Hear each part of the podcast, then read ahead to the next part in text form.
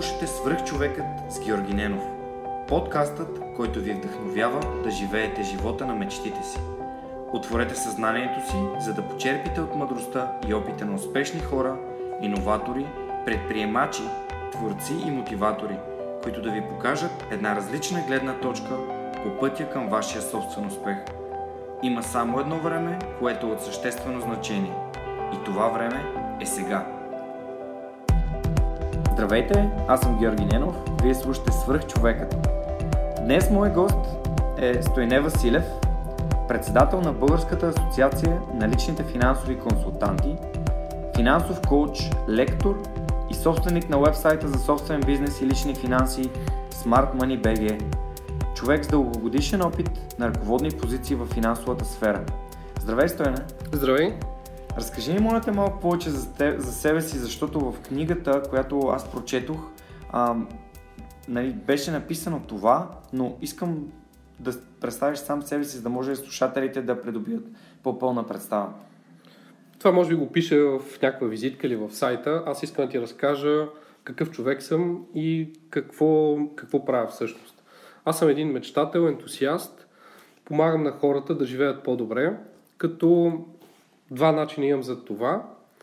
Първия, организираме различни обучения, които правим. И второто е, давам различни консултации като финансов коуч, като бизнес коуч. Помагам лично на различни хора да си управляват по-добре парите и предприемачите да си управляват по-добре бизнес. Всъщност, това е основното нещо, с което се занимавам. Как започна всичко? Как започна всичко? В детството, не, шегувам се. Последните, всъщност за всичко започна, може би, когато завърших университета 2003 година. Знаех само един начин да изкарвам пари. Нашите родителите ми бяха научили, намери си сигурна работа, отиди, работи си, трай си включително. И така започнах една корпоративна стълбичка, изкачваха лека по лека първа фирма, втора фирма, увеличаваше се заплатата.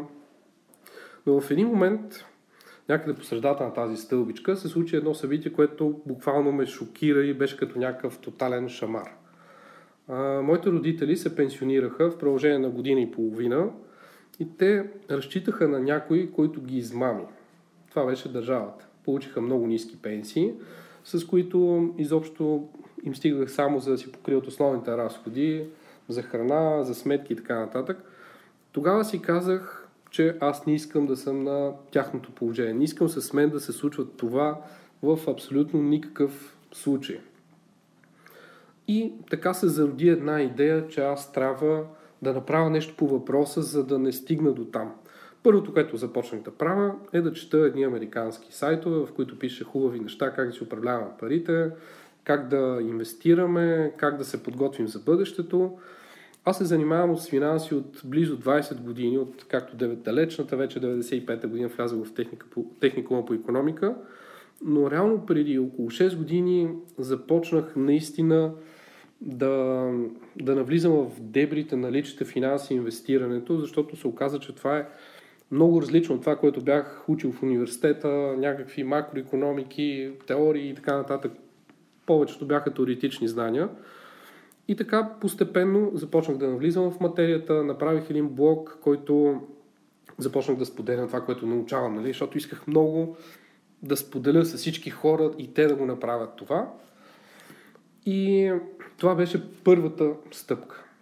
След това в един момент се оказа или по-скоро аз осъзнах, че се въртя като някакъв хамстер в тази корпоративна въртележка, че ми се увеличава заплатата, но и разходите ми се увеличават че нямам никакви спестявания и че това, което се случи с моите родители, ще се повтори и с мен.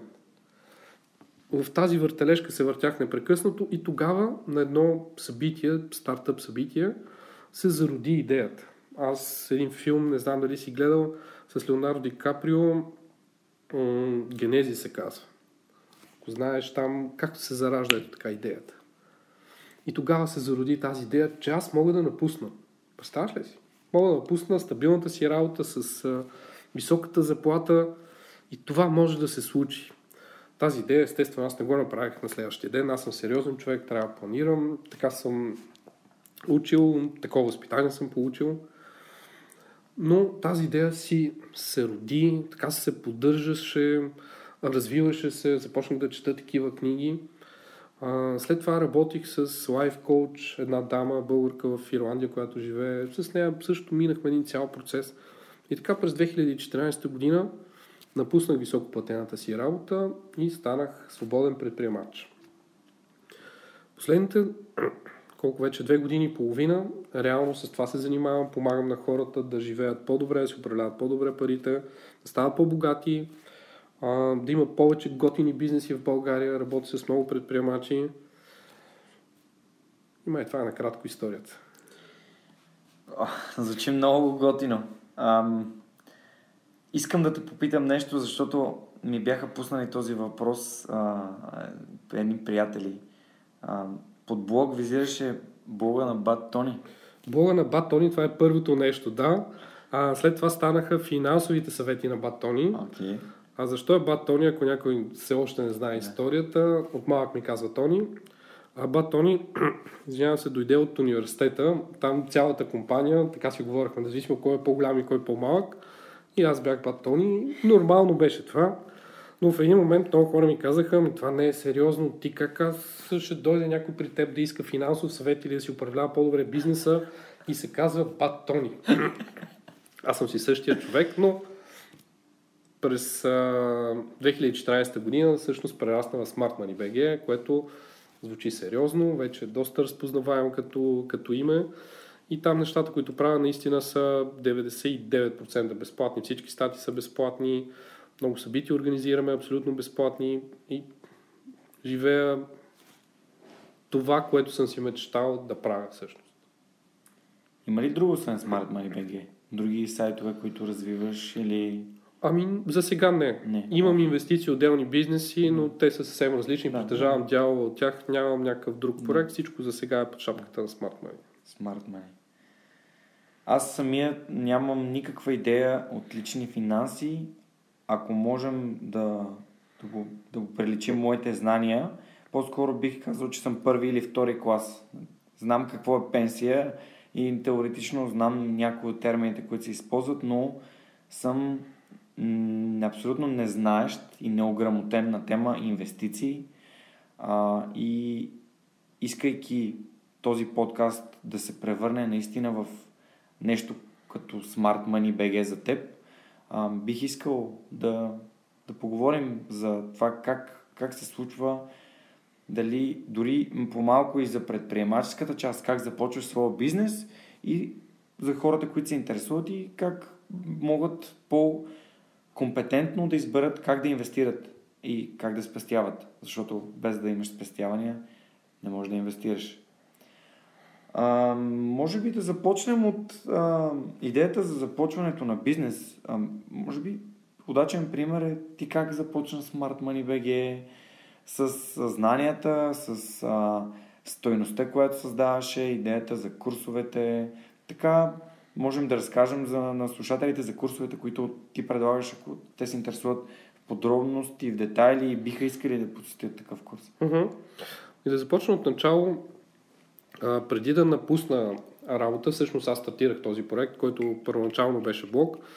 И това наистина го препоръчвам всички, ако искат да стартират бизнес, да, ако е възможно да го направят докато работят още. Тоест да си тестват идеята аз идеята се зароди, направих си план, напуснах и първият ден, в който вече бях от немен менеджер, свободен предприемач, не знаех какво да правя.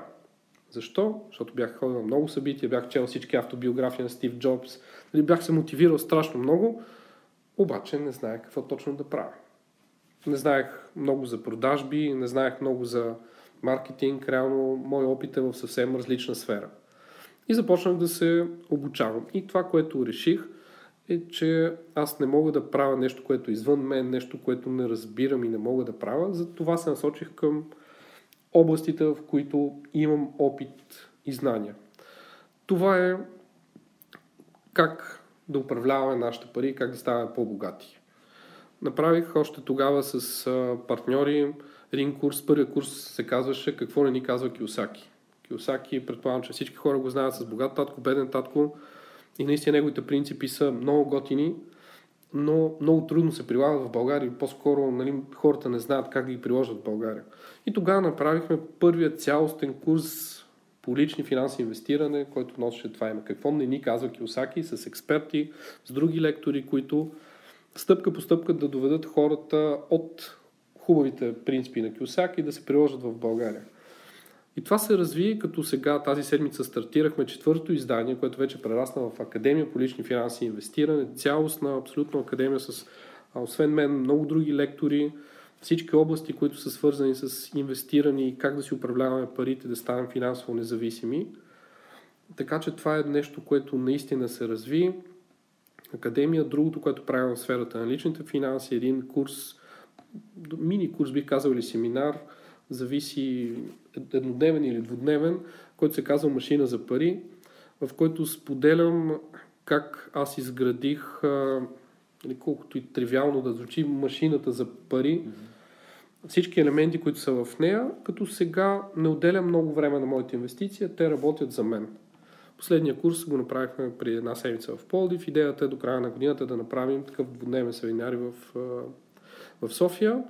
Другата област, която ми е много страст а, да, да има хубави, готини бизнеси и за това с моите знания помагам и на предприемачите. Там организираме една академия, която се казва Start Business BG. Не я правим веднъж годината, обикновено през пролета, защото тогава е времето, когато всичко става зелено, птички, пчелички, нали, хората се настроят предприемачески. Като хората, които, вече имаме две издания, хората, които идват са не с идеята да стартират стартъп, защото има разлика между малък бизнес и стартъп. За стартъп културата има много курсове, има много фундации, които правят различни събития. Идеята на Start Business BG е хора като мен с някакъв опит, които искат да превърнат знанията си, уменията си, страста в устойчив бизнес. И с това събитие им помагаме. Освен това работи индивидуално с предприемачи, с които изграждаме бизнес система. Аз казвам, че нали, има много курсове за маркетинг, за продажби. Това е много важно нещо. Маркетинга привлича нашите клиенти, които при определени условия се превръщат в купувачи и ние реализираме продажби. Но само с маркетинг не става, както се казваше в една реклама, трябва и акъл. Акъл е да се изгради бизнес система, която да направи този бизнес устойчив. Аз това съм го правил близо 8 години, имам сертификати в тази област и мога да помогна на малките бизнеси да превърнат техния бизнес, тяхната дейност в устойчива бизнес система, като се автоматизират и усъвършенстват техните процеси. Не знам дали стана ясно, но да. нещо от сорта. Това а, отделно от финансовия коучинг? Това е отделно. Двете области, аз ако мога да ги разделя, едното е свързано с лични финанси, финансов коучинг, другото е насочено към предприемачите и бизнес коучинга. Знам, на мен също са ми препоръчвани, че трябва да съм малко по- фокусиран, да избера една област, в която имам повече знания и умения, но наистина не мога да, да избера и по-скоро да се лиша от едното от двете. И двете са ми много интересни. Това ми създава, как да кажа, много време ми отнемат и двете, особено личната работа с хора, но и двете са ми много голяма страст. А какво би значило за теб а, един бизнес или а, започването на един бизнес да е успех, да е успешен? Ами думата успех аз не харесвам, нали, успеха е различно нещо за всеки. За мен успех да правя това, което искам, да имам тази възможност и това е страхотен успех, но апетита идва с яденето. Когато създадох бизнеса, това им беше основната цел. Сега вече искам да изграда устойчив бизнес, да стане бизнес система, да... и то не заради мен лично някаква цел, а по-скоро за да мога да достигна до повече хора и да помогна на повече хора. Това за мен е успех. За всеки успех е различно нещо. Работя с клиенти, за които успеха е някаква кръгла сума в банката. За други успеха е просто да са известни. За трети успеха е да работят някъде в Родопите, да са отдалечени от градската среда и така да могат да да изкарват техните доходи, за други да се изразяват, да рисуват, да имам клиенти, които са художници, скулптори. За тях това е успех. Нали? Успех е много лично нещо. А Значи ли един бизнес, че е успешен, ако финансите на края на месеца показват, че имаш един лев повече приходи, отколкото разходи? Много е различно. За мен по-важно в един бизнес, печалбата е важна, съгласен съм, за да може за един бизнес да е устойчив. Това е оценка на това, че той наистина служи на хората, дава им един качествен продукт, те го оценяват, правилно са си организирали финансите и ценообразуването и печалбата отразява точно това. Но не винаги това е основното. Някой път бизнеса може да е помогнал на повече хора и, и това да е основната цел. Ам, като спомена Киосаки, подозирам, че няма да препоръчаш неговата книга. Ако някой иска да, нали, да се просветли или да се образова на тема лични финанси. Или... Киосаки всички сме почнали за, за личните финанси. Всъщност, Робърт Киосаки разпространява като термин на лични финанси инвестиране през 1997 година, когато издава неговата книга Богат, Богат татко, беден татко, заедно с играта по този пари, която я препоръчвам да си играе онлайн, на живо, където намерите. И той има страхотни принципи. Е хубаво човек да прочете тази книга. Въпросът е да не я приема като Библия и че там трябва да прави всичко. Нали, няма една истина. Аз казвам, че няма правилни и грешни неща. В бизнеса и в финансите съм установил, че няма правилно и грешно. Има нещо, което работи за теб и нещо, което не работи. И сега, както и в сайта, както и в обучението, аз поделям нещата, които работят за мен и всеки си взима това, което мисли, че ще му свърши работа и ако работи, продължава. Ако това, което казвам, го е пробвал няколко пъти, нали, не е само веднъж, пробва го и не работи, просто го забравете и направете нещо различно. Така че Киосаки, хубаво да, да знаем какви са неговите идеи, но след това може да се доразвием и да и други истини има след това. А има ли някоя книга, която специфично би препоръчал за лични финанси? Някоя, която според теб е най- подходяща за начинаещи или да кажем най- даваща най-много? А, такава книга, тя е на английски, съжаление, на Тони Робинс, Money Master the Game се казва. Седемте стъпи към финансовата свобода. Самият Тони Робинс, окей, той е инвеститор, известен човек, коуч, не знам колко нали, разбира от финанси, но хубавото в книгата е, че на неговия език и на нещо, което той разказва през неговата гледна точка финансите. Освен това, много ценно е, че а, се среща с а, много богати хора, които дават тяхната гледна точка. Инвеститори, портфолио менеджери, обикновени истории всъщност разказва и това е една, не казвам, че всичко е 100% приложимо. За някои неща е трудно да се приложат и в Штатите, още по-малко в България, нали, като конкретни продукти, но много интересна гледната точка, така че я препоръчвам тази книга за някой, който е начинаеш със сигурност. Моят приятел Юли Тонкин беше препоръчал тези две книги. Богат татко, беден татко и Money Master the Game. Аз, а, за мое съжаление, още не съм ги прочел, но сега след Едната е малко препоръка... обемна, да, на Тони не, Робинс, но си струва. Не ме плашат. А, че ли си мисли за богатяване на Наполеон Хил? Да. А, това също е, както и е, как да печелим приятели. М- страхотни книги, които дават а, основата. Аз не съм от най-големите фенове на, как да кажа, позитивната психология, нали, Вселената ще ни даде, аз съм малко практик. Mm-hmm все пак съм завършил счетоводство, но е хубаво нали, всеки да се запознае, за да види една различна гледна точка, защото това са вечни принципи. След като близо 100 години след написването още са бестселъри, много хора ги препоръчват и наистина променят техния начин на виждане, значи има някаква истина и нека всеки ги прочете и да установи за себе си дали те ще са им полезни или не. Аз не казвам, че нали, трябва да... Която и да е книга, да кажем това е най-добрата, следвайте този човек или тази методология, всеки да открие за себе си кое ще му е най-полезно. По-скоро въпросът ми беше да нещо ти специално препоръчваш, но ето вече споменахме четири книги. И аз мисля, че това за начало е много добре, вече всеки ще ти си избере след това в конкретна област, която иска да се развива. Аз съм на среща, може да ми пишете на имейла, е свободен, нали, ако някой иска да му препоръчам нещо по-конкретно. Много готино.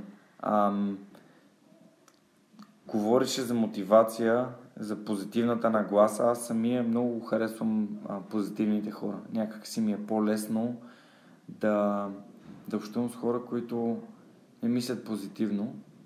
И главно защото негативизма ми тежи. И това, то песимизъм, който понякога хората носят себе си, виждайки нещата, които се случват около тях, той прераства в една такава токсичност и една много неприятна среда. И се опитвам да, да, бъда, да бъда позитивен, не в крайностите, разбира се. За съжаление, както казваш, нали, много, много е негативна средата. Като се започна от всички медии, случва се нещо, някаква лична трагедия или нещо от сорта. Вече Фейсбук е пълен, новините са пълни. Прекалено много наблягаме на, на негативното. Положителните новини са много малко.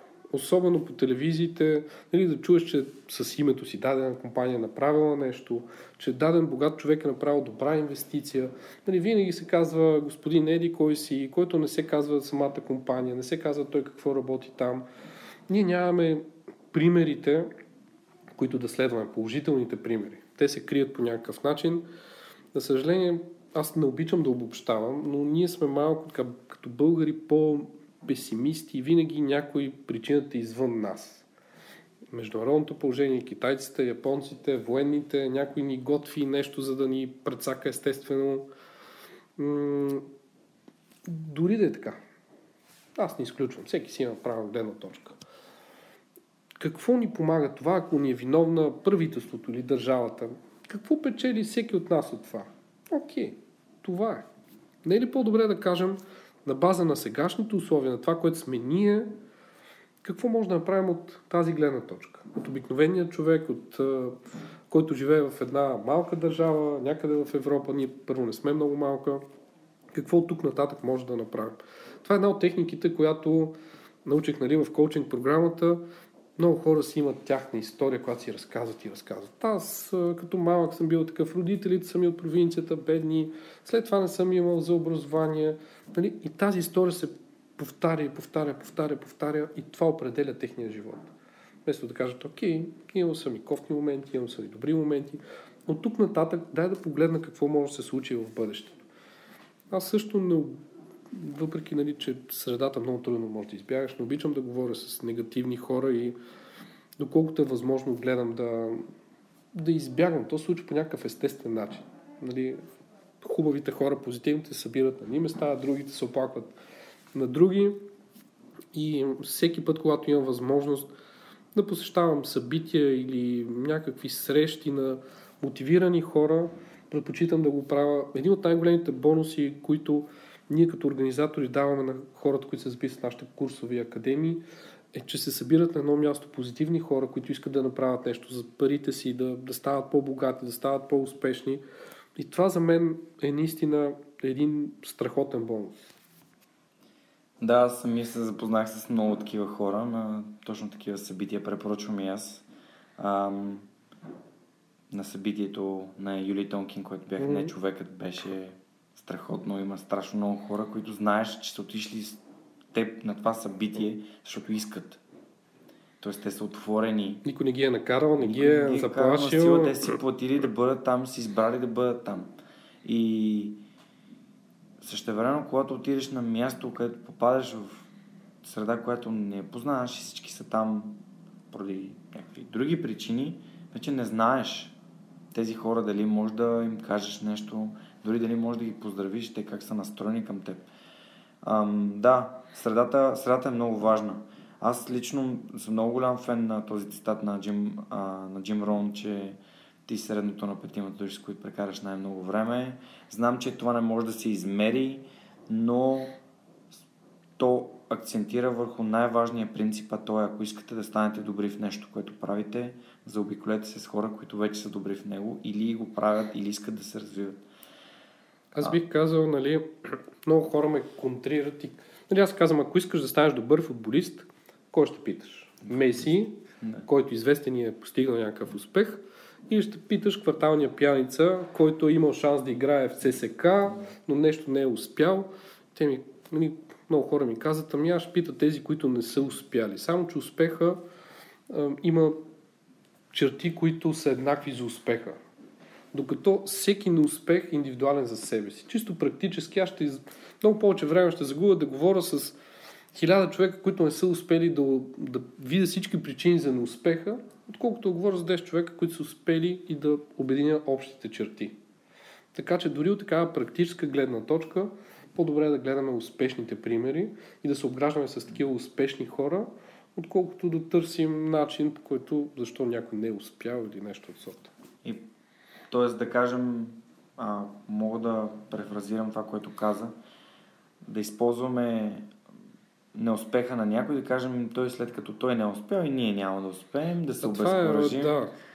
това не, е, не е много добър пример. Но ам, противоположната посока някъде бях чувал, мисля, че в един от подкастите, който слушах, за човек, който разказваше за своите инвестиции и за това как от а, неуспешните инвестиции, от провалите си, инвестиционните провали е научил много повече от успехите си.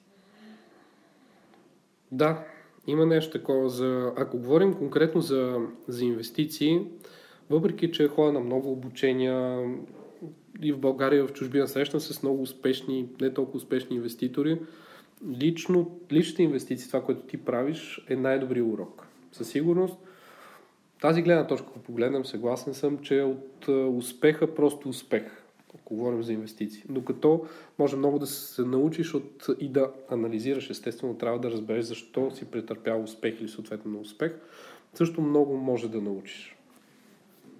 Добър урок. Ам... Искам да те попитам за един много любим мой цитат а, за, на Ганди. Бъди промяната в света, която искаш да видиш. Ако ти можеш чрез собствения си Тя пример... съм се сложила а, да. В офиса си да. го бях видял. А, ако можеше да си промяната и в период от един месец да правиш нещо, което да знаеш, че оттам нататък ще се приложи масово в България, да кажем, или в света, а, има ли нещо конкретно, което би правил? А, само за пример ще дам един мой приятел, който а, му задавах този въпрос и той каза, че ще се усмихва, за да може там нататък всички хора да се усмихват. Има нещо, което ти тежи, че не се случва, пък ти би могъл да помогнеш на хората чрез примера си да... Не се сещам за нещо конкретно, нали, да, хората са по-позитивни, да... Това може би ще настъпи да много голяма програма. Да, това е второто нещо, което си мислех нали, в областта с личните финанси. Да помислят малко за бъдещето. Нали? ден да, за ден да живееш е супер, но това е мислене на бедни, физически, материално хора. Да помислят малко за бъдещето, да спестяват. Това е един много лесен начин нали, да, да живеят по-добре и в бъдеще. Спестяваш. Спестявате малко, поне 10%, да живеете по-добре в бъдеще. Да. Това е един добър съвет. Това е един добър съвет, който е доказал, че работи, универсално приложим навсякъде и който го е приложил, може да попитате него какво му е донесло това. Тук само позитиви. С много хора се срещам, така че няма отрицателна страна, така да кажа. Добре, ам, ти имаш ли някакъв твой любим цитат? Че до сега малко се отплестахме на тази тема, освен този, който... С цитатите ли? Ами да, имаш ли някой, който...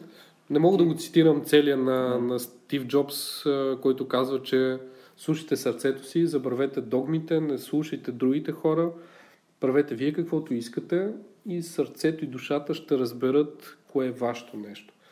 Това наистина...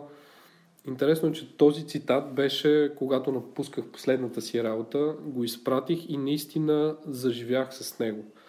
Една статия, ако слушателите не са чели, на последните ми статии се казва Бъди какъвто си. Когато напусках работа, осъзнах, че преди това съм играл много роли. Но добрия служител, забавен събеседник, отличен ученик, послушен син, нали, много роли, които не съм бил аз. Когато напусках работа си казах, от сега нататък няма никакви роли да играя и съм си аз, какъвто, каквото и да правя. Независимо дали това е добре, не е добре, оказа се не е толкова лесно. Ние се крием за някакви маски. Така че не е цитата, по-скоро нали, бъди какъвто си. Да. Покажи си и отрицателните страни, и нещо, което не си толкова... Няма съвършени хора. Никой от нас не е такъв. Не лицемерие и всички отрицателни страни на това да, да сме някои други, няма нищо печелившо. Това, което спомена, бъди такъв какъвто си, ме навежда на една от а, така изниква от самото предаване, самия подкаст, тази идея за автентичността и това колко е важно да си автентичен. А, в епизод номер 5 с а, Пресли, като си говорихме за стриминга и, и той ми сподели как прави всичко по начина, който той иска. Той няма от кой да се учи и това страшно много ми хареса. Светло Наков направя софтуерен университет, защото Телерик са му казали, че не искат да развиват това, което той иска да развива. И го е направил. Лазар е направил лифт лифт, защото са му казали, че а, той трябва да продължи да учи. Той не го е чувствал така. Той е чувствал неговото, че е лифт лифт и това да го създаде като продукт, като да го има, да помага на хората. Няма човек, който а, е създал нещо без наистина да го е искал и да е повярвал на другите, които са му казали, не, не дей да го правиш, няма да се справиш, няма да успееш и така нататък. А, другото, което исках да кажа е относно статията, която прочетох. Много, много ме впечатли и много ме докосна, защото аз този урок съм го научил. Преди не знам колко време съм го научил, не знам при какви обстоятелства, но виждах примери на хора, които не са различни. Средата са различни, вкъщи са различни и си казах, добре, аз не живея така. Аз живея така, както, както аз искам. И съм човек, който съм вкъщи, с приятелката ми, с приятелите ми, като играя в футбол, като... Аз съм същия. И, и това е, може би аз вече съм стигнал там, но да има други неща, които искам да развия в себе си. Да, фантастичен съвет, бъдете себе си. Номер две, ако мога така да го извадя от контекста. А, благодаря ти много за, за това, а, за този цитат на Стив Джобс. Аз съм чел също биографията и може би един от най-хубавите подаръци в живота ми – които съм получавал е точно автобиографията на Стив Джобс. През 2012 година на рождения ми ден я получих и преди няколко месеца я отворих. Погледнах посвещението и там един мой приятел е написал Пожелавам ти един ден да има такава книга написана и за теб. Супер. Което много страшно много ме надъха, просто някакъв... Беше като врата към миналото, отворих, видях тази книга и сякаш тя се връща при мен. И като каза Стив Джобс, това наистина ми е един от а, с всичките му отрицателни страни на хипи, на деспот и нали, това е човек, който е следвал мечтата си, въпреки че останалите са му казали, че това няма как да стане, въпреки всичките трудности. Той си останал себе си, с неговите си странности, с него. Вярвал е наистина в а, това, което иска, в съвършения продукт, в а, м- това, че той ще промени света по някакъв начин. Mm-hmm. Много, много силен. Има други предприемачи, които обаче са малко по, как да кажа, не толкова индивидуалисти, не толкова вярващи, по-скоро са търсили, нали, окей, важно е, нали, да си следваш ну, мечтата и това, което искаш да направиш, но те са го направили не толкова, не знам как да кажа, следвали са, нали, финансиране, външно и така нататък, няма го този устрем, който е при, при Стив Джобс. Не знам дали стана ясно. Да. да. Да следваш на всяка цена това, което искаш да направиш. Има един цитат, който наскоро ми попадна. Никой няма да сбъдне вашата мечта вместо вас. Абсолютно. Никой нямаше да създаде Smart Money BG, така както ти би го създал и така както ти си го създал. А, затова аз също правя, също правя подкаста така както аз искам. Аз не го правя така, както другите ми казват. Аз го правя така, както аз го усещам и, и това е моят подкаст. Това не е подкаста на някой друг човек. Ам... Хм. Според теб каква е била суперсилата на Стив Джобс?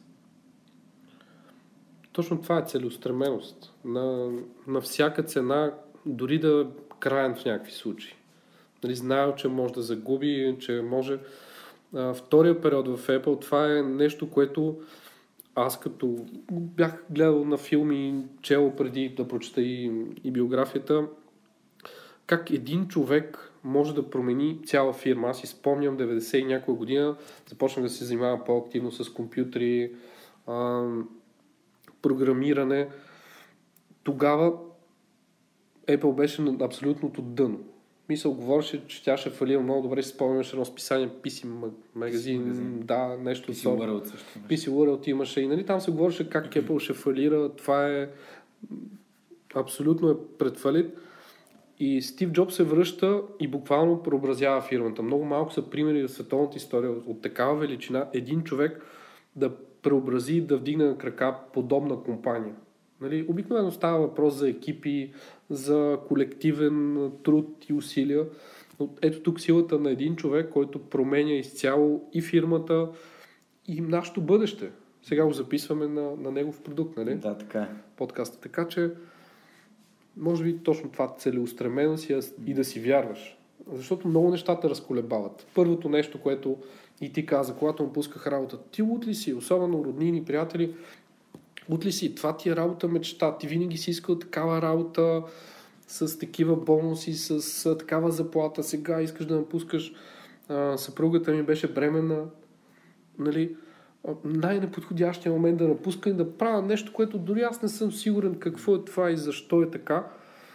Ако не си вярвах и това нямаше да се случи. Нямаше да водим този разговор, щях да съм аудитор или там още по-готиното менеджер. Някъде много ми е интересно хора, като се представят. Здравейте, аз съм Иван Иванов, главен счетоводител в фирма или. Какъв си ти, като се прибереш, дали пак си главен счетоводител? Дали нареждаш на децата дебит, кредит, на жената? Нали, ти не си Да, ти 5 счетоводител. лева, запиши си ги в дебит, сметка. Да. Нали, ние сме хора и ако бях послушал хората, нямаше да говорим с теб и щях да съм, и аз така се представям, менеджер вътрешен, много приятно. Чувал съм, че няма подходящ момент да не пуснеш работа. Да, ти ме връщаш на един въпрос, който за друго интервю а, дали ако сега се върна в миналото, пак бих направил също и бих а, си напуснал по-рано работата. Ако разбера това, Да. което сега знам, дали ако се върна още в началото на кариерата, бих напуснал работа.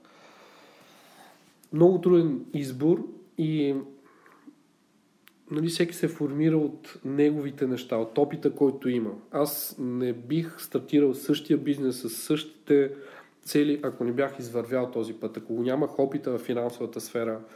А, наистина да видя финансите отвътре, от аудиторска компания, от... работил съм в банка, също съм видял как работи, застрахователно дружество. Нямаше да имам същия опит и нямаше да съм същия човек, същия професионалист и човек със знанията и опита. Така че подходящо време, не знам дали има подходящо време. За всеки е различно. Много съм се кефил на тези стартъп събития, на които ходех. На, нали, някой, който още не е завършил университет и казва, сега ще направя фирма, ще рискувам. Аз казвам, добре, аз ако бях в университета, нали, имаше един такъв период, в който имах много съмнение, защо не съм го направил до сега. Дали не изчаках много, дали не станах прекалено стар за някакъв да направя стартъп и фирма. Но след това го преодолях много търсене и път към себе си извървях, докато си кажа, окей, това е твоя начин. Има хора, които са стартирани на 50 години, на 60 години, също успешни. Нали, това не трябва да те спира. Така че, когато го всеки от слушателите го почувства, не е казано, че някой трябва да го направи сега, защото някой му казва или че това е модерно, или предприемачи, или фриленсъри, или нали, задължително трябва да се направи нещо. Няма такова нещо. Всеки си върви собствения път и когато реши и наистина го почувства и повярва, да го направи тогава. Спомена, че ако не си си вярвал, е нямало да бъдем тук сега. Това е за мен е едно от най-важните неща и може би един от най-важните съвети, които бих могъл да дам и то е съвет, който е безценен и то е, че ако не, човек не вярва сам на себе си, е абсурдно някой друг да повярва в него. А затова нали, фокусът е върху това сами да вярваме в това, което можем и това, което знаем. Много ми е странно да попадам в среда от хора, които те сами не вярват. Те искат да направят нещо, но не вярват. Те, те са, аз виждам невероятен потенциал. Много умни хора, интелигентни. Те, и той казва ми, аз сега започнах работа, те ми дават тук едни хиляда лева, аз съм си сигурен на работа. Човек, ти си на 20 години, имаш целия си живот пред теб. Искаш ли да си на 50 и да, да водим същия разговор, да видим какво ще да ми кажеш? Съвсем различно е. Ако не повярвате в себе си, няма как да успеете в нищо. Добре, обаче, аз ще задам един въпрос. Ако ти го накараш, представи си, че ти го убедиш да напусне работа и той успее, не успее, няма значение. Това негов избор или твой? Да, така е. Абсолютно съм съгласен. По-скоро, моят фокус беше върху това, че трябва да вярваме. Да, а вярата, но аз допуснах една голяма грешка, когато стартирах бизнес си преди това. Когато започнах изобщо се занимавам с лични финанси, а, бях много ентусиазиран и казах, всеки трябва да си управлява по-добре парите. Това само позитиви носи. Това е наистина а, ще ставаме по-богати, ще постигаме целите си, може да почиваме повече, да не работиш. Нали? Едва ли не аз бях по-ентусиазиран от самите хора. И дори сега се опитвам да махна думата помагам. Помагам на хората. Това е насилствено. Ако човек не поиска нещо да се промени и нещо да направи, няма как да го накараш. С бизнеса по същия начин. Когато напуснах работа, всеки, на който виждах, каза, човек, напусни работа, няма смисъл, това е робство, това е... Това се личи в статията, естествено, защото аз всичко споделям в, в а, сайта, но установих, че ако човек не достигне до, до това ниво, до това прозрение, няма как аз да го накарам. И затова сега и работя с... Не само и се виждам, работя, помагам, пак ще да кажа, с хора, които го искат. Които наистина искат да се променят, да направят нещо, независимо каква сфера, защото те са осъзнали и просто са търсещи хора. Няма как на който не иска да го накараш. Аз съм бил в такава ситуация, в който аз съм от... Съм ходил в банки, да кажем, да предоговарям кредит от името на някой друг човек. Той не иска и каза, аз съм си добре, или еди какво си. Това е едно нещо, което ми донесе много разочарование, да помагам насилствено на много хора и вече отказах, защото това ми носи само негативи. Ам... Казвайки тези неща, в мен изплува тези разговори, които съм водил с мои приятели и познати за това как да тренират, как да се хранят. А ключът всъщност е в тяхната съзнателност. Тоест, дали могат да правят съзнателен избор и нали, ако могат, какъв избор биха направили. А, не може да накараш някой да спортува, ако той няма желание да го направи. И ако той не, не намира необходимост. А... Както и сега ме подсети, ам, хора идват при мен и казват, кажи ми едно, две, три, това, дай ми точната програма, която... Точната формула. Точната формула да стана богат, да забогатея, да правят това, това, това. Аз казвам, ти търсиш някакви готови решения. Ако нещо за мен работи, за теб може да не работи. Това беше и причината, като спомена и за, за Лазар. Аз отидох при него и очаквах той да ми даде някаква готова формула за здравословно хранене и за трениране. И когато аз се чух това да го казвам, осъзнах, че аз още не съм готов да го направя. Има много път да извърва, да кажем да си подобря движение, хранене, някакви базови принципи, съня да си взимам, нали, с малко дете е малко по-трудно, но и тогава осъзнато ще отида при него, mm. нали, но тогава ще е равностойно партньорството и мотивацията при мен ще е различна.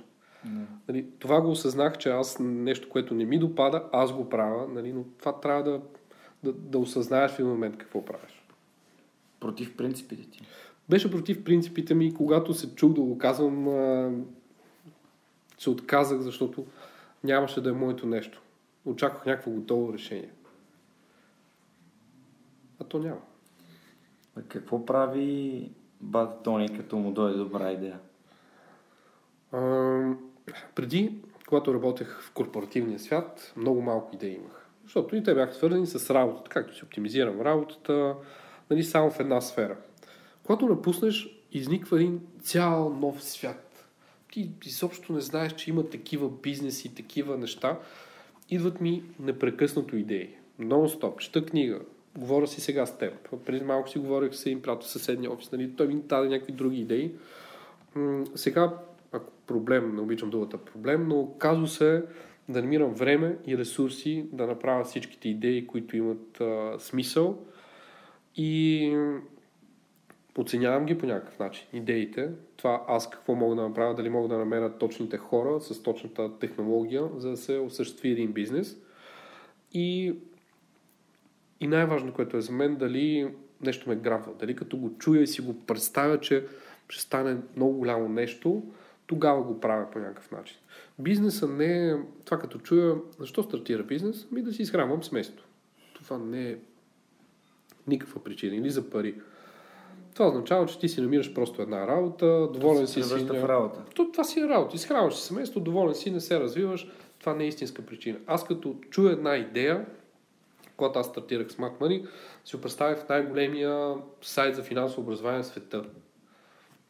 Няма малка идея. Като някой ми разказа за бизнеса или със съпругата ми искахме да правим някаква модна марка за ръчно плетени а, неща, тя си представяше, че в свободното време, докато е по майчество, ще прави нещо, ще направим един електронен магазин. Аз си го представях, че това е някакъв световен бранд. Да. стане. И вече трябва да помислим как се движат нещата. Това беше един урок, който обаче много добре научих, защото там аз също имах повече желание, отколкото жена ми. И пропаднаха нещата. Тя в един момент казва ми, аз не искам да правя това. Окей.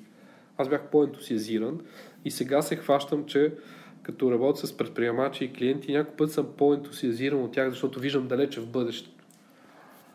Но това се опитвам, нали, през коучинг, инструменти, методология, да давам пространство на тях, за да се развиват. Да не им натрапвам моите неща и затова аз казвам, че не съм съветник или консултант, защото не давам готови решения. А използвам, макар че напоследък и коучинг не стана така, стана нещо отрицателна дума, не знам, много коучове има вече. А, всеки знае за себе си кое е най-доброто за него. Всеки знае точните отговори. Давам и част на опит и моя експертиза, но човека преценява дали може да го ползва и дали ще си го вземе. Аз му давам едно свободно пространство, което слагам на масата и той решава дали да го вземе или да го отхвърли. Това е много важно. Това, което ми каза, ме връща в един цитат на Арнолд Шварценегер. Чува ли си го? Кой? Че като е започнал, не е казал, че иска да стане най-добрия бодибилдър в Австрия. Казал е, че искал да стане най-добрия бодибилдър в галактиката. Uh-huh. Не го знаех това. Много готино.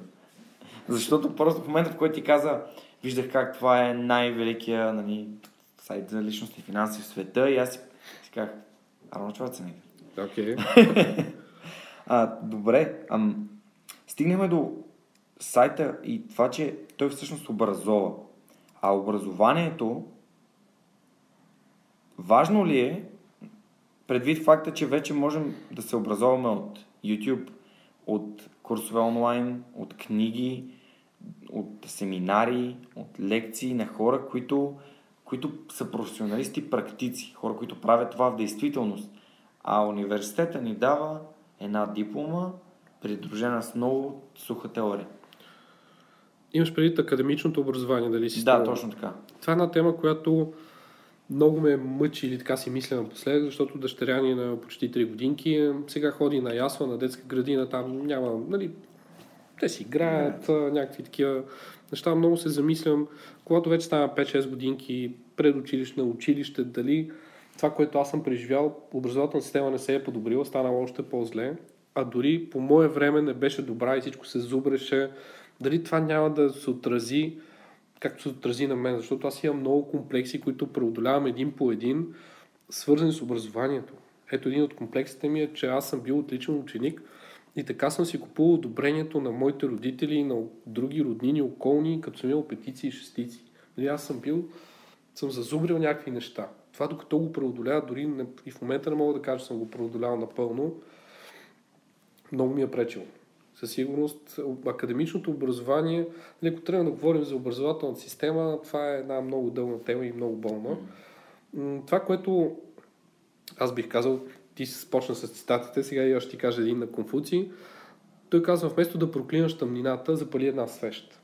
И аз правя точно това. Образователната система не е добра, съгласен съм. Опитах се да я променя, участвах в различни групи с Министерството на финансите да се вкарат личните финанси в училище. Имаме познати приятели, с които си обсъждаме това. Правим много. Аз съм обиколил, може би, 15-20 училища в България, библиотеки, читалища.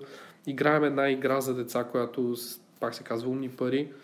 А, каквото мога правя.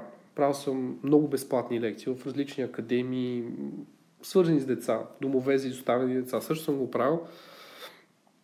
Но това, което се опитвам да правя, е наистина да запаля една свещ и да покажа добрия пример, ам, че образованието не е просто академично това, което учим в училище. То не трябва да ни спира. То е задължително, да кажем, до 18-19 години вече не знам, не следа mm-hmm. промените в законите.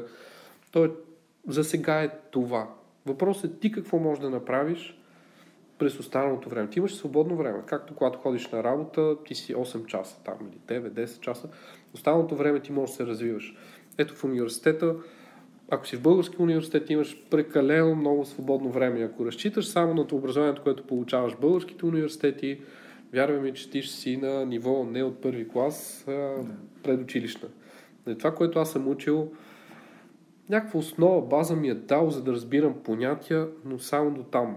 Университета и преди това училището не ме научи на нещо много важно да мисля. Това се научих след това. В училището намразих да чета книги, представяш ли си? 6-7 клас, когато вместо да кажат, прочети тази, тази книга, кажи какво мислиш, те казваха, трябва да направиш анализ, трябва да направиш съчинение.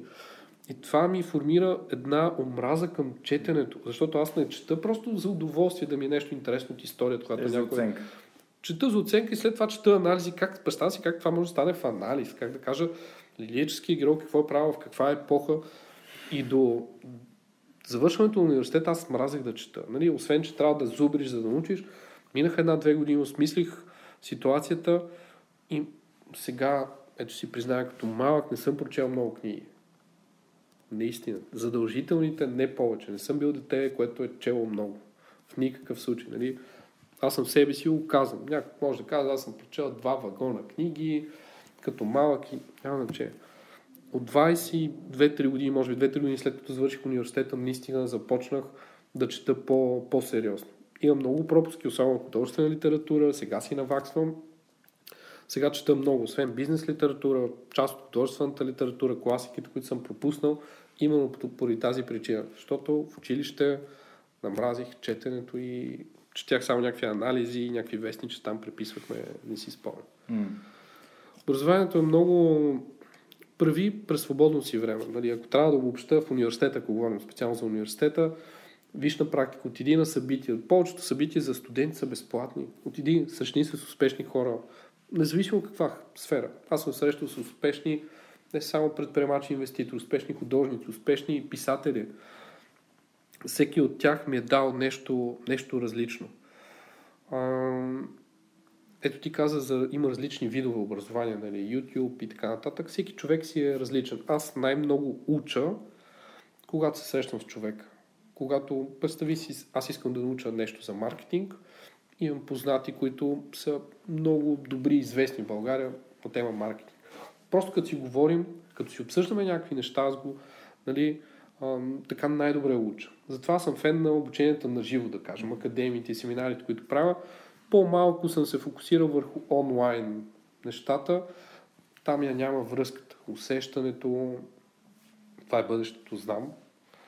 Нали, за хора, които ми казват, включително много хора, които четат, в Штатите една четвърта или пет от всички читатели на смартфони са в Штатите. Което българи в Штатите. Включително в Германия, в Англия. Те казват, добре да направиш нещо онлайн. Казвам, окей, това е част от нещата, но личния контакт, контакт е най-важен в обучението на живо, а още повече черешката на тортата нали, са индивидуалните, аз ги наричам срещи. Някой ме пита, добре, какво мога да науча за един час среща с теб или час и половина?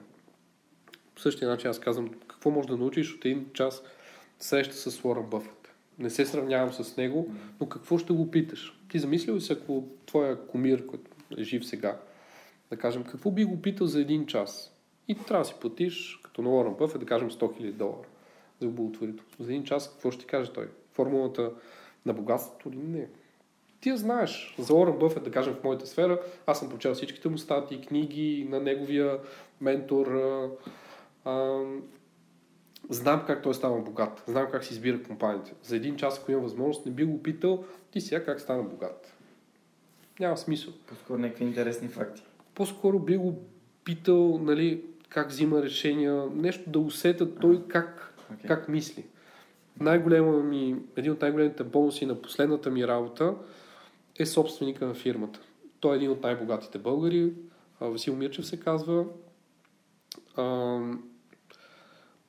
Имах щастието да работя с него в продължение на около една година и начина на мислене, на вземане на решения, как преценява дали да инвестира в България, в чужбина, коя фирма да купи, как да го направи, това ми беше абсолютно най-ценното нещо. Просто се засякохме в различни периоди. Ако се беше случило 4-5 години по-рано, щях да работя още там и да науча още повече неща, но тогава просто бях на вълна, че трябва да напусна и да стана предприемач. Не беше проблема в компанията или нещо от сорта. Аз съм много доволен, нали, както от предишната компания. Но това беше нещо, което научих как той мисли за стоеността. Един много богат човек, как той мисли за стоеността, за парите, за това какво да си купи, как да инвестира. Това беше наистина много полезно.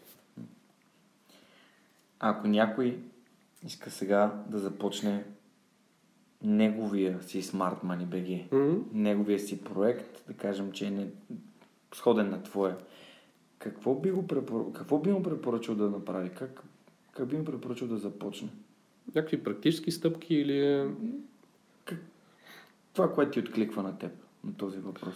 Как да започне един човек, който иска да създаде Smart Money BG? Каквото и да започне, да го започне първо по неговия начин, и да го започне сега, да не чака подходящия момент, да има най-добрия сайт, с най-добрия дизайн, с най-добрите... Просто да, да изрази себе си. При мен това проработи, както при много хора. Почнах да пиша просто едни стати. Аз преди това толкова ме беше срам да коментирам дори в други сайтове. Си казах, аз сега ще кажа някаква тъпотия, нали, ще ми се смеят хората, едва те не ме познават, ще ми се смеят. И когато започнах да пиша, това беше страшно, как да кажа... Освобождаващо?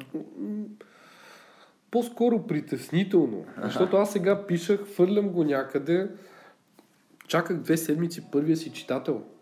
И там, нали, на брояча, като дойде един човек, си казаха, вау, ме сега той ако мисли, че това не е хубаво, че това е тъпо, не е полезно, какво ще стане? Нали? А, при мен късмета, макар че късмета аз не вярвам, трябва да си го направиш по някакъв начин. И тогава започна да коментирам някакви интересни теми в един страхотен сайт, който се казва Нова визия. Не знам дали си го Тор Христов, страхотен сайт. И тогава бях писал коментари и просто името ми беше линк към, към сайта. Богът на батони беше. Mm-hmm. Той е прочел, просто е видял, че има някакъв линк, видял е първата ми статия, която написах и каза, супер статия, мога ли да публикувам в нова визия? Това беше най-посещавания сайт тогава. Представяш ли си? Статията още е там и мисля, че една от най-четените ever нали, от тогава. Как да си отворим грешките при отварянето на малък магазин, мисля, че беше. Се казваше. Той публикува и след това тръгна всичко. 200, 300, станаха 1000 на месец. Нали. Много хора вече разбраха. Аз си повярвах до някъде. Преди това Казах, нали, кой ще чете моите неща. И почнах да пиша все по-ентусиазирано на различни теми, които ме вълнуват, освен за личните финанси, които бяха много така жива тема, за предприемачеството, за това, което се случва, когато станаха за първи път менеджери, започнах да управлявам хора, започнах да пиша различни казуси, които ми се случват, нали, коментирам в блога и в сайта след това.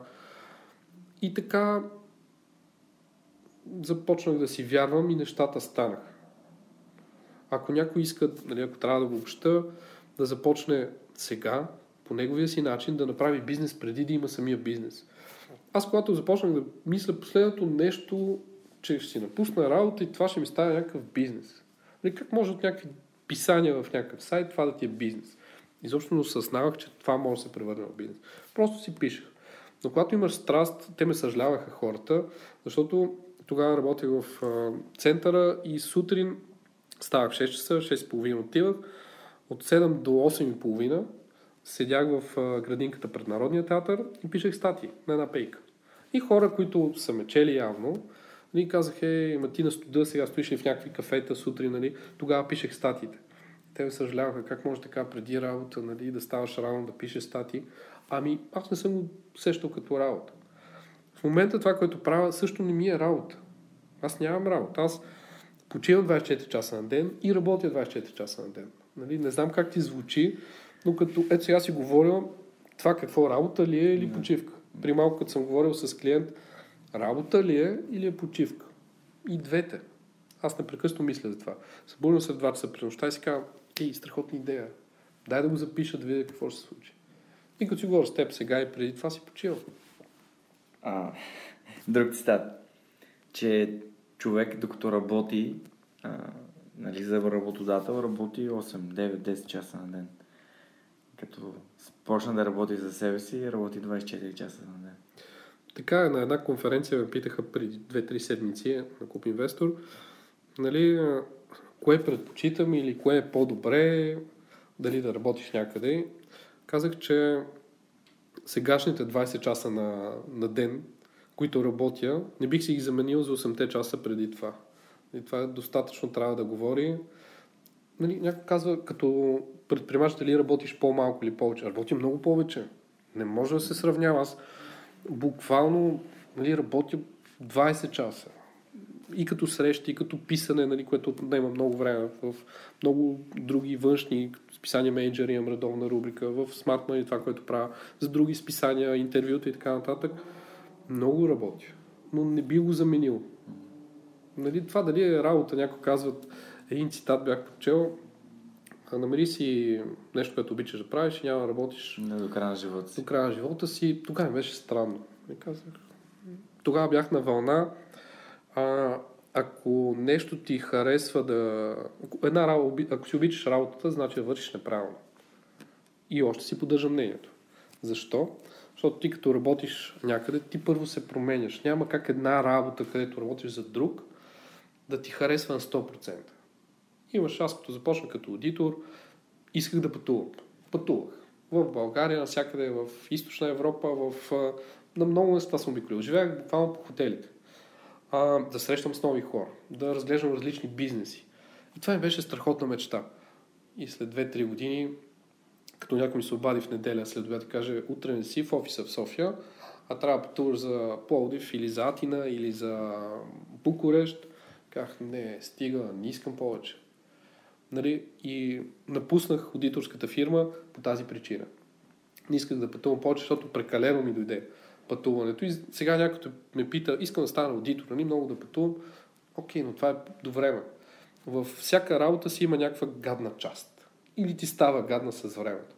Така че ако си обичаш работата, помислете на слушателите и си задайте много добре този въпрос, ако работите някъде. Обичате ли си работата и дали я вършите правилно? Защото ако вършиш правилно, всяка работа има някаква административна част, нещо, което не е, е гадно. От сегашна гледна точка, като предприемач си обичам работа и го правя с страст, но това не е същата работа, защото аз си определям правилата. Ако не ми харесва административната част, намирам си счетоводител или някой, който прави някакви анализи, нещо, което не ми е приятно и той я прави, аз просто си плащам. Не ми харесва маркетинг или давам някой друг. Аз правя само готината част. Има и някакви моменти, в които не мога да кажа, че от най-приятно нещо, но гледам или да го делегирам, да се автоматизира или в крайен случай плащам, за да не го правя.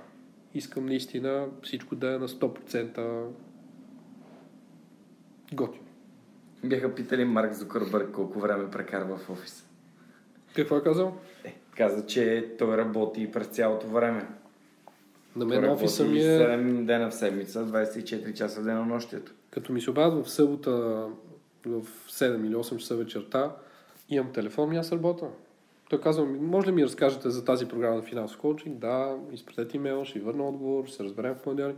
Какво да затворя телефона и да кажа не. А, това може би с времето ще се промени. Не знам, в някакъв момент ще поискам да кажа, окей, аз това са ограниченията. Нали? Не искам да... Но когато искаш да изградиш нещо, което имаш страст, на мен офиса ми е телефона и компютъра, който си винаги в една раница. Това е офис. А, като подходи с този а, customer service подход, това да телефона винаги ти е включен и сълта и така нататък, се сетих за Гари Ви. Mm-hmm. Един много готин Да. негов цитат, нали? The best marketing tip ever. Care. А, Абсолютно. много, много готино. Той е много, Супер е. много, наистина много автентичен и това си личи страшно много. И мен много ме впечатлява това, защото той е, той е толкова ре, реалистичен и толкова енергичен в това, което разказва и това, което и видя, видеята, които прави. Много ме кефи неговия подход. То си личи, нали? Някой като, ако това, което правиш, ще ти носи удоволствие, то си личи. Да. Нали? А, на една работилница за презентационни умения а, гледахме много клипчета и видяхме нали, 90% от корпоративните съобщения, изобщо такива видеа са просто на оттекчени хора, които знаят, че това никой не го интересува. И, и ти го виждаш. И ние се снимахме и ние го видяхме кога сме, казваме нещо заучено и нещо готово, което изобщо не ни е нали, не ни грабва и нещо, което си ентусиазиран и искаш да го направиш. Това си личи. Това отнема време. Нали? Аз да отговоря на всичките хора, които ми пишат с много имейли на ден, отнема време. Но аз мисля, че това се отплаща не като пари, а като, като доверие, като...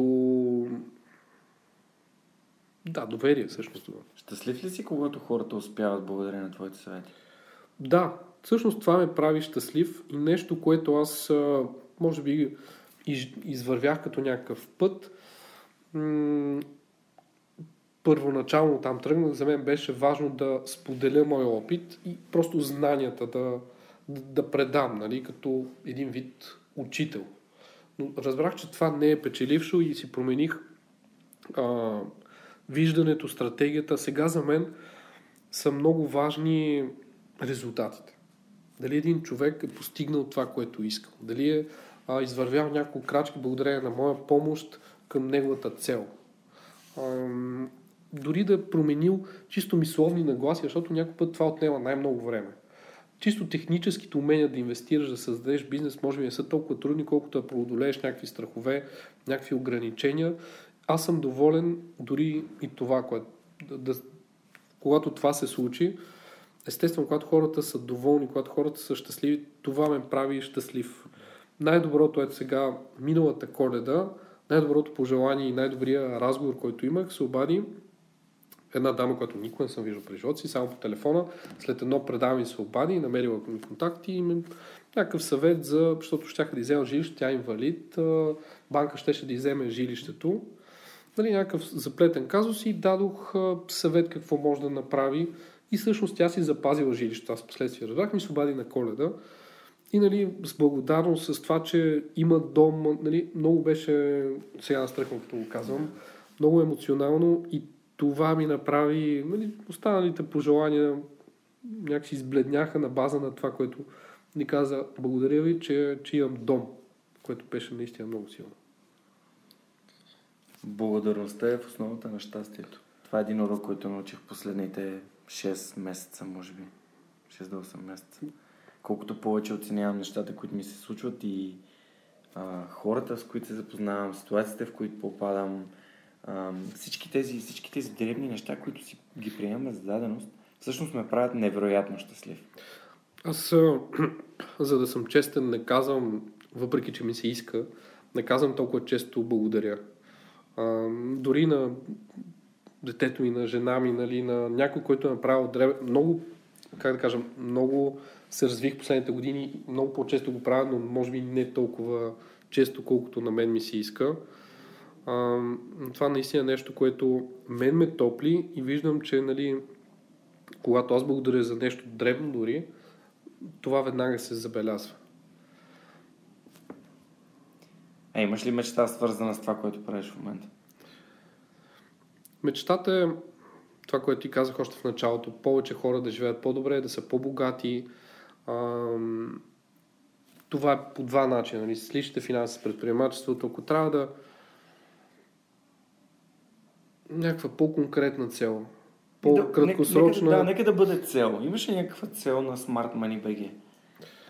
Да променя живота поне на 1 милион българи, които дори някакъв прост съвет, като спестявайте или инвестирайте, а, не само в депозити, нали, или живеят по-добре. И като генералната цел, може би пак това и ти, което каза, да са по-щастливи. Защото а, това, че нямаш пари, а, че нямаш възможност да, да постигнеш нещо, това ти намалява твоето щастие. Нали?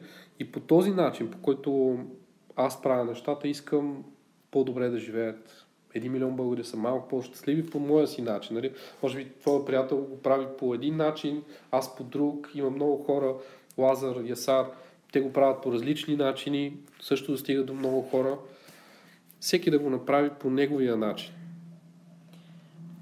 Добре, ще ни разкажеш ли, моля те, за малко повече за курсовете, които правиш, за машина за пари, за Академията за лични финанси и инвестиране, просто за да може хората да придобият по, по-ясна представа и ако това е тяхното нещо и им звучи като нещо, което биха направили и биха инвестирали парите и времето си, като най-ценния им ресурс в това, а, просто да, да са по-запознати.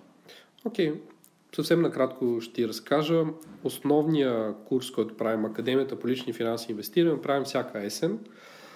Тя състои от 9 модула, всеки модул по две теми, плюс 3 работилници в продължение на 2 месеца и половина, като през седмицата вечер, за да е удобно хората, които работят, като засягам абсолютно всички теми, които са свързани с доброто управление на пари, инвестиране, застраховане, инвестиции в недвижимо имущество, акции, облигации, абсолютно всички теми, които са полезни, за да си управлявам по-добре парите.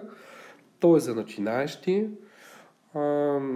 Няма да станете финансови експерти, но поне ще придобиете една стабилна основа, за да си управлявате по-добре парите, да, да карате парите да работят за вас, и се срещате наистина с а, топ професионалисти и хора, които правят това, което казват. Освен мен, сме избрали най-добрите подходящите лектори, практици, които да споделят техния, техния опит. А, семинара Машина за пари това е в различни формати, еднодневен или двудневен семинар, в които съм събрал моя 20 годишен опит в финансите, и начина по който аз изградих моята машина за пари с всички елементи, които има, за да може всеки от нас да, да, да стартира и да накара пак парите да работят за него, за да не разчита от там, където тръгнах, на държавата, на работодател да, да е свободен. Тоест да може сам да определя бъдещето си. Да не го определя банката, която имаш кредит ипотечен там, да го определя твой работодател, ти да си свободен и да постигнеш наистина целите и мечтите си. Ако искаш да пътуваш, да пътуваш, има начин. Не е невъзможно. Конкретни стъпки споделям на, на този семинар. Start Business BG е другата голяма академия, която също е от 9 модула с а, над 15 лектори, които са топ професионалисти в маркетинг, продажби, ритейл бизнес. Тя е насочена по-скоро към хора, това, което ти казах, които имат опит, знания и искат просто да, да направят тяхта страст да го превърнат в истински устойчив бизнес. И една статистика, защото аз наистина, за мен най-важното нещо са резултатите. От академията за лични финанси и инвестиране хората си увеличават пасивните доходи с много условности пасивни доходи. Пасивните доходи с близо 90%, което е един резултат директен, който може да се измери. Естествено, ние тръгваме от много ниска база, защото повечето хора нямат опит и имат нула пасивни доходи, когато започнат академията, но след това измерваме и наистина постигат резултати. В академията Start Business BG резултата е, че близо 42% от последните две издания стартират реално бизнес. Или напускат работата си, или стартират някакъв страничен бизнес. Останалите хора, за тях бонус е, че разбират на този етап, може би не са подготвени, им трябва нещо или изобщо предприемачеството не е за тях. За мен също съм си постигнал целта, защото ам, тези хора правят това, което им харесва. Просто виждат кое е за тях, кое не е за тях и продължават напред. Това е начина по който правим и основните събития, които правим. За повече и по-детайлна информация на сайта, На сайта има информация. директно да. твоя телефон. Има го телефона на сайта, всеки може да ми се обади. Има имейл, който е info.smartmoney.bg. Аз го получавам и отговарям. Ако не стане толкова бързо, изчакайте, ще отговоря на всички. Фантастично. А, моля те да отговориш на последния ми въпрос за нашето предаване. Ти вече един път отговори на него, но все пак Mm-hmm. а, въпросът е, ако имаше машина на времето, с която можеш да пътуваш назад и да се срещнеш с себе си единствено и само, би ли си дал някаква информация и колко назад би се върнал?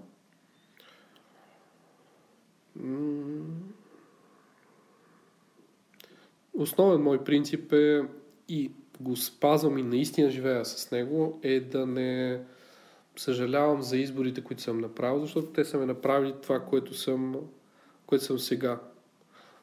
Ако мога да се върна, бих казал супер, да, е по същия начин не бих споделил никаква информация, защото това ще ме промени изцяло и мога да тръгна в различна посока, което може би не е лошо, но това, което казва Стив Джобс, аз много вярвам в него. Ние напред не можем да видим точките на където вървим. Но ако погледнем назад, всяко нещо, което се е случило в моя живот, имало някакъв смисъл.